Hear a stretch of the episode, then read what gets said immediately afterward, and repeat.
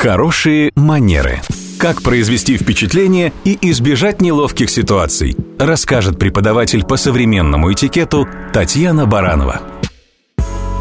Здравствуйте. Поговорим сегодня про рукопожатие. Так сложилось, что в нашей стране для мужчин рукопожатие – это обыденность и повседневность. А вот для женщин скорее исключение, чем правило. А зря. Ведь женское рукопожатие, по сути, ничем не отличается от мужского. И я сейчас вовсе не о поцелуе руки. В обычной светской ситуации дама имеет преимущество протянуть первую руку мужчине для приветствия. В деловом мире мужчины и женщины равны в правах, поэтому преимущество будет за тем, кто старше по статусу. Рука всегда протягивается перпендикулярно полу, при этом она твердая и уверенная, а не мягкая и расслабленная. Сила рукопожатия должна быть умеренной. Оптимальная продолжительность рукопожатия 2-3 взмаха. Не нужно долго держать руку своего визави. Зимние перчатки перед рукопожатием снимают. На протянутую руку очень желательно ответить рукопожатием. Если женщине не протянул в ответ руку мужчина, есть вероятность, что он просто растерялся потому что у нас мужчины, как правило, не здороваются с женщинами при помощи рукопожатия. Но в Европе и на Западе это очень распространенная практика.